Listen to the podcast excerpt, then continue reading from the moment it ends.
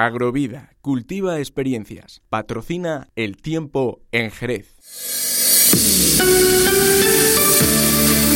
En la FM, al minuto, Jerez. Saludos, buenas tardes. Mañana día encapotado en nuestra ciudad y en la Sala 2 del Tribunal Supremo de Madrid, donde la exalcaldesa María José García Pelayo declarará por los contratos que adjudicaron el stand de Jerez en Fitur 2004 a las empresas de Francisco Correa. Tendremos 18 grados de máxima, 7 grados de mínima en Jerez, cielos nublados durante toda la mañana y parte de la tarde con perspectivas de que posiblemente llueva alrededor de las 12, 1 del mediodía, así que no salgan sin paraguas a la calle para tomarse la cervecita del mediodía con la tapita y las gambitas.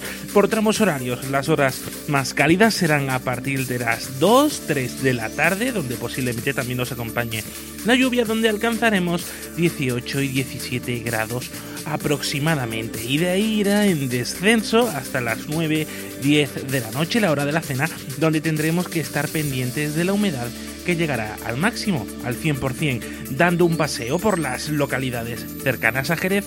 Por ejemplo, en Arcos tendremos 17 grados de máxima, 8 grados de mínima, con viento del oeste y del suroeste y con precipitaciones posiblemente a la hora del mediodía.